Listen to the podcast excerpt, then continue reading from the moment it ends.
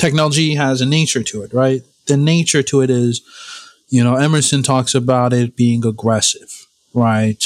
And that uh, tools are, quote, reagents, right? And so that they're not passive, but they elicit a response from you. They force you to respond. Right. And Winner writes attachment to apparatus to not only requires that men behave in certain ways, but it also gives them positive responsibility and criterion of performance they must meet. Quote, a man builds a fine house, now he has a master, and a task for life is to furnish, watch, show it, and keep it in repair the rest of his days.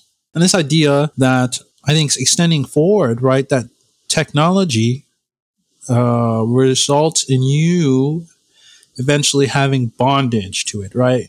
Bettelheim, uh, Bruno Bettelheim writes, whenever we introduced a new technological convenience, we had to examine its place in the life of our institution most carefully. The advantages we could enjoy from any new machine were always quite obvious. The bondage we entered by using it was much harder to assess and much more elusive. Often we were unaware of its negative effects until after long use. By then, we had come to rely on it so much that small disadvantages that came with the use of any one contrivance seemed too trivial to warrant giving it up or to change the pattern we had fallen into by using it. Nevertheless, when combined with the many other small advantage, disadvantages of all the other devices, it added up to a significant and undesirable change in the pattern of our life and work, right?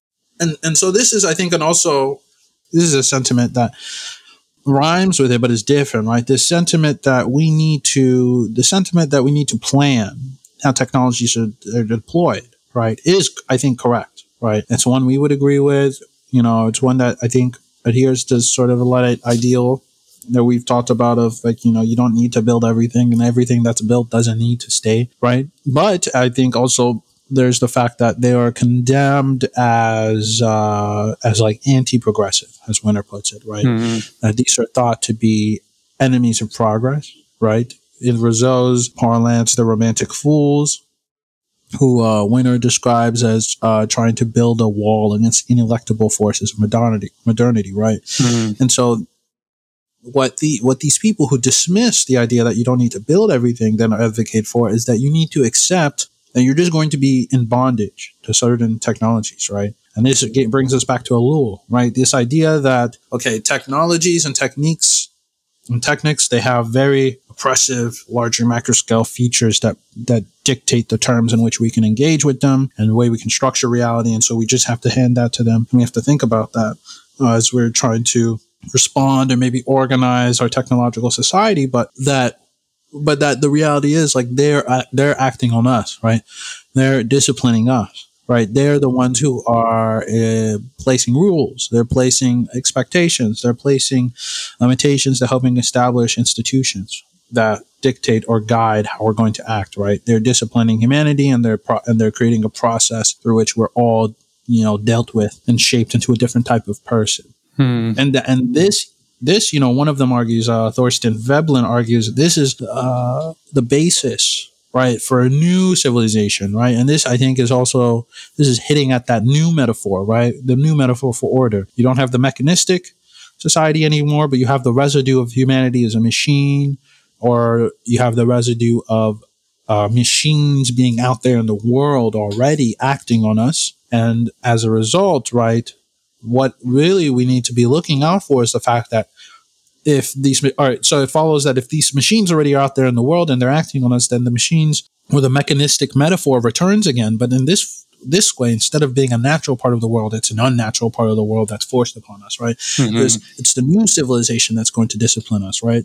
The Thorstein Veblen writes, you know, the machine discipline acts to disintegrate the institutional heritage of all degrees of all degrees of antiquity and authenticity, authenticity, whether it be institutions that embody the principles of natural liberty or those that compromise the residue of more archaic principles of conduct still current in civilized life, right? Which is an interesting flip uh, going from saying, okay, like the whole and the whole of of life and humanity is mechanistic to say, oh no, this new mechanism is going to undermine everything that it means to be human, or it means to have a culture that is human, and and from this point onward will be technological, right? We're going to be dictated by techniques. We're going to be dictated by uh, servitude to the techniques. And we're going to be dictated by reaction to like these machines and the institutions they create and, and the ways that they affect individuals and groups um, and organize us and structure us into ways that are only present in a technological society. Mm, yeah, and and you know, picking up from there, I also want to quickly just rewind back a minute uh, to bring up something that also came to mind. Like you talking about like this idea of the fatal accident, right? Like almost like a like an anarcho primitivist idea, right? That like uh, you know, as as you were explaining, right? Like human beings or human existence had achieved something of a golden age in which men were free and happy, but then occurred a fatal accident, right? Like, you know, I, am almost thinking of like the beginning of like 2001: A Space Odyssey with the obelisk, right? Like, like you know, you know that like touching the obelisk is when you know that that's what made monkeys into tool making men. Um, and then what was the first thing they did with those tools? Is fucking bashed each other's heads in right? Like that was the fatal accident. It, it's a very interesting kind of like like i said like it strikes me as anarcho primitivist in that way of like um, you know we were living in you know we we were doing com- yeah you know? Yeah, we were doing communization, um, but you know, previous to that, that, that, that, you know, fatal discovery or invention. I also think about, um, you know, one of my favorite passages from from Jean-Jacques Rousseau, who you mentioned, you know, a, a great uh, social and political philosopher, France, like uh, I think the 18th century, around there. Um, but uh, in his in in one of his you know famous kind of tracks on philosophy called uh, Discourse on the Origin of Inequality. And Rousseau was, you know, like a proto-socialist kind of writer. Um, I, you know, I returned to him uh, a lot to think about those kind of like beginnings of uh, of a kind of socialist philosophy, um, anti-capitalist in a lot of ways as well. Like at the very beginning of capitalism already kind of seeing the writing on the wall. But uh, he has this passage in the discourse on the origin of inequality that always jumps to my mind, where he says, "quote The first man who, having fenced in a piece of land and said, 'This is mine,' and found people naive enough to believe him." That man was the true founder of civil society. From how many crimes, wars, and murders, from how many horrors and misfortunes might not anyone have saved mankind by pulling up the stakes or filling in the filling up the ditch and crying to his fellows, beware of listening to this impostor. You are undone if you once forget that the fruits of the earth belong to us all and the earth itself to nobody. Like here, he's telling an origin story for you know quote unquote modern society or civil society, but what he really means is you know um, capitalism and all the horrors that come from it. Is that like you know there was just a dude who staked out a piece of land and said, "Yo, this this this is mine. Oh, I know we were sharing this, but like." But actually, this is mine, and stay off it, or I'm gonna kill your ass, right? and then everybody just went along with it. and that is the man we have to. If I had a time machine, I'm killing that dude. You know, yeah. I'm, I'm, gonna you kill baby to, civilization you, founder. I was gonna say, you gonna kill baby Hitler, or you gonna kill baby uh, property maker, or whatever. first, uh, first victim in the time travel adventures of John and Ned.